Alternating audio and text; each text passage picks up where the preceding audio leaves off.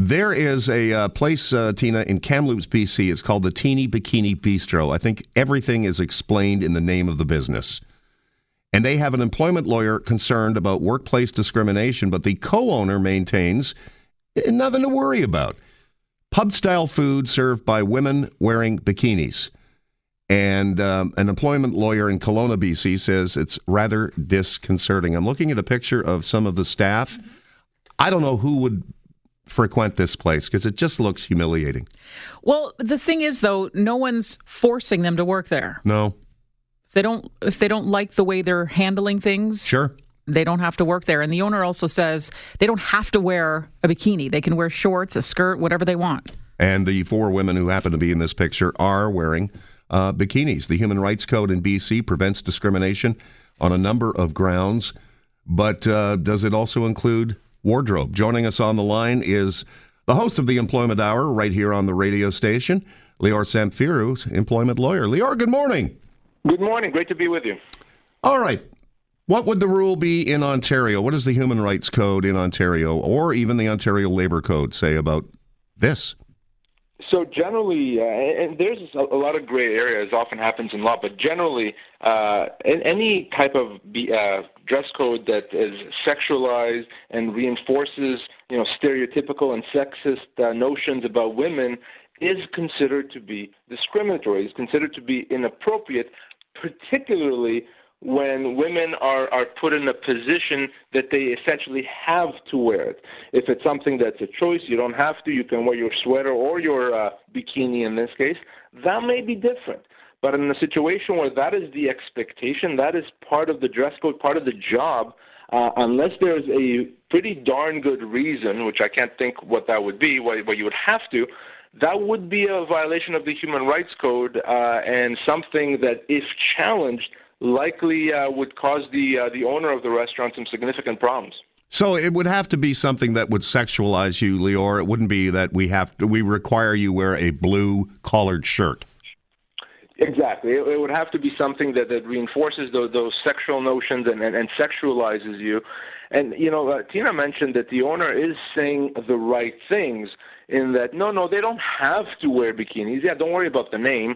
Uh, and uh, by the way, we could also hire men the reality is, uh, despite saying that, I, I don't know that any woman that uh, is not comfortable wearing a bikini is going to apply there. And if she does apply and that does get a job there, I don't know that she's going to find uh, it a fair workplace just in terms of tips and whatnot when she's wearing a sweater and someone else is wearing a bikini. So the practical reality is that this does limit it to women wanting or comfortable or, or women are willing to wear a bikini. So that does exclude a, a portion of the population, and that in and of itself could be uh, discriminatory. And there's other uh, women or, or men that may not be comfortable wearing these types of clothing for religious reasons, and again for for uh, practical reasons, they're not going to work there.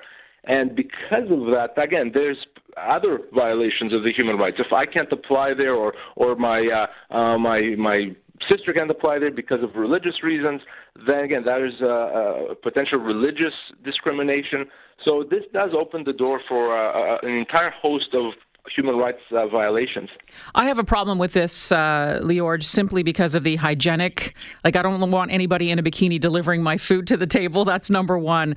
But right. the other thing I wanted to talk about was uh, a few years ago, Dove brought out this real beauty campaign where they had women of all shapes and sizes celebrating their bodies and not being ashamed and all that. If you look at the picture of these women working at this bistro, obviously all different body body types, body shapes. Is it um, is it wrong, I guess, uh, to celebrate what are women's bodies that aren't exactly considered uh, quote unquote perfect? Absolutely not. And and I want to, you know, I want to make it clear here that I am not suggesting, nor should anyone suggest that, that we should be telling women, uh, we as a society, what they should wear and what they shouldn't wear and what's appropriate and what's not. Uh, men, women, everyone should, should feel comfortable to wear what, what is appropriate for them. That said, in a situation where someone has to choose between working there uh, and perhaps wearing something that they're not comfortable with, that may, that's a problem. And and it is a situation where, despite what everyone may say, if you're working for a place called Teenie Bikini, there is an expectation. And yes, they don't have to work there. Uh, they can apply somewhere else. But the law makes it very clear that the fact that uh, there's a human rights violation and uh, you can apply somewhere else, that's not good enough.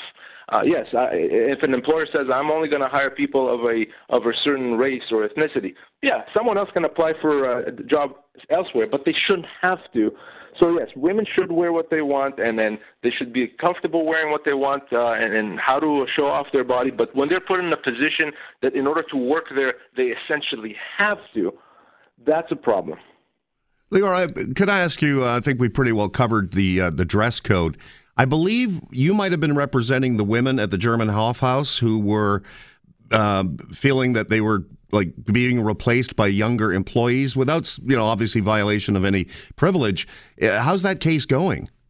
So that case has resolved. Uh, there was a, a mediation at uh, in front of the Human Rights Tribunal that resolved the case. Obviously, I cannot get into the sure. details of the resolution, but certainly our, our clients are very happy with the result.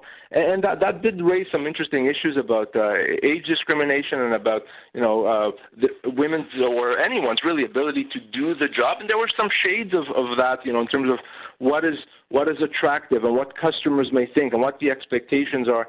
And ultimately, it was our view in that case that whatever the requirements of the job imposed by the by the employer, by the restaurant, were not tied to the, the actual job. There was no requirement that you be of a certain age to do the job.